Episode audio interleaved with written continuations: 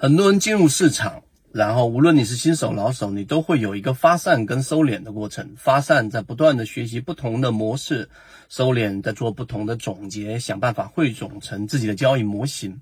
但是呢，有些人只是在不断的发散，有些人是在不断的汇总。那我们认为汇总比发散更重要，因为你所有的发散、所有的碎片化，都最终是为了整合成自己的一个系统化操作决策的一个流程。那今天我们用三分钟来把我们圈子一个非常重要的三板斧，然后交付到你手上。那我们圈子讲过不同的模型，我们今天把三板斧通过这个时间告诉给你。第一板斧，那一定是模型啊！所有的交易者一般情况之下是不会有所谓的交易模型的，就是买与卖啊，甚至于从大盘到板块到选股到操作的买与卖、持币持股，然后风险控制等等这一系列的过程当中的。模型这个词根本就不存在，所以第一个，我们进入到交易市场的发散过程当中的最终目标，是为了建议出啊自己的交易模型。那交易模型里面，其中既包含着选股，也包含着操作，这个在圈子里面已经有交付了。所以第一板斧就是一定要建立交易模型。第二个，就是我们所说的仓位控制，仓位旁边也可以打上一个括弧，风险控制，就是你一定要有一个风控系统，就是你对于市场，你要知道现在到底是机会比较大。还是风险比较大，到底是我们的胜算比较大，还是我们进入市场当中的操作啊亏损的概率比较大？所以这里面就不得不涉及到我们说的仓位管理，也就是我们的风险控制管理。这两个呢其实是同一件事情，因为当你对于市场来说，你有一个很明显的这一个。呃，标准化的市场风险控制的一个标准，有了这个标准之后，你才有所谓的仓位控制。如果没有风险控制，你就跟我提仓位控制。例如说，哎呀，当你盈利了百分之十五，你就要把仓位减领到减少到到到多少多少。例如说，当你的标的出现某一个风险控制的这个卖点的时候，我就要把仓位减一半以上，这也是仓位控制，但它其实是建立在没有风险控制的基础之上的一种仓位控制。那这种情况之下，你的仓位控制其实是摇摆不定的，其实是没有所谓标准化的，其实是感性占大部分的。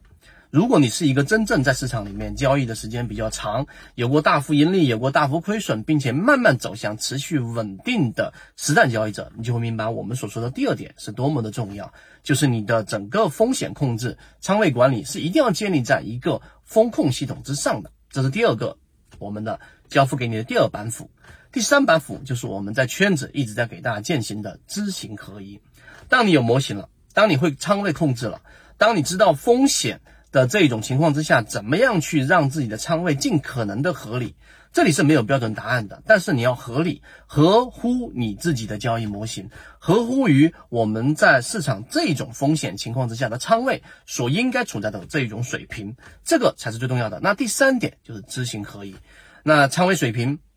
控制啊，说起来很简单，但实际上非常困难。最主要的原因是因为你要有上述的两板斧，并且呢，模型清晰、标准化、风险控制，每日都会要存在数据上的波动。但你要知道现在的风险水平，当你有了这样的一个认知，并且你在市场当中也打磨过，也摸爬滚打过一段时间，有过一定的实战经验了。那么最后要走向的就是我们说的知行合一，就是你的认知、你的交易模型、你的风险管控，然后呢和你的整个实践要结合在一起，最终才能成为我们圈子给大家说的知行合一的最终状态。所以，我们总结一下交付给大家的三板斧，以及我们圈子在后续进化过程当中的朝向这三个大的方向。第一个就是我们的交易模型，就是模块化的交易模式，无论是选股、买卖、持股。卖股等等的这些交易模块，你都要具备，并且把它整合起来成模型。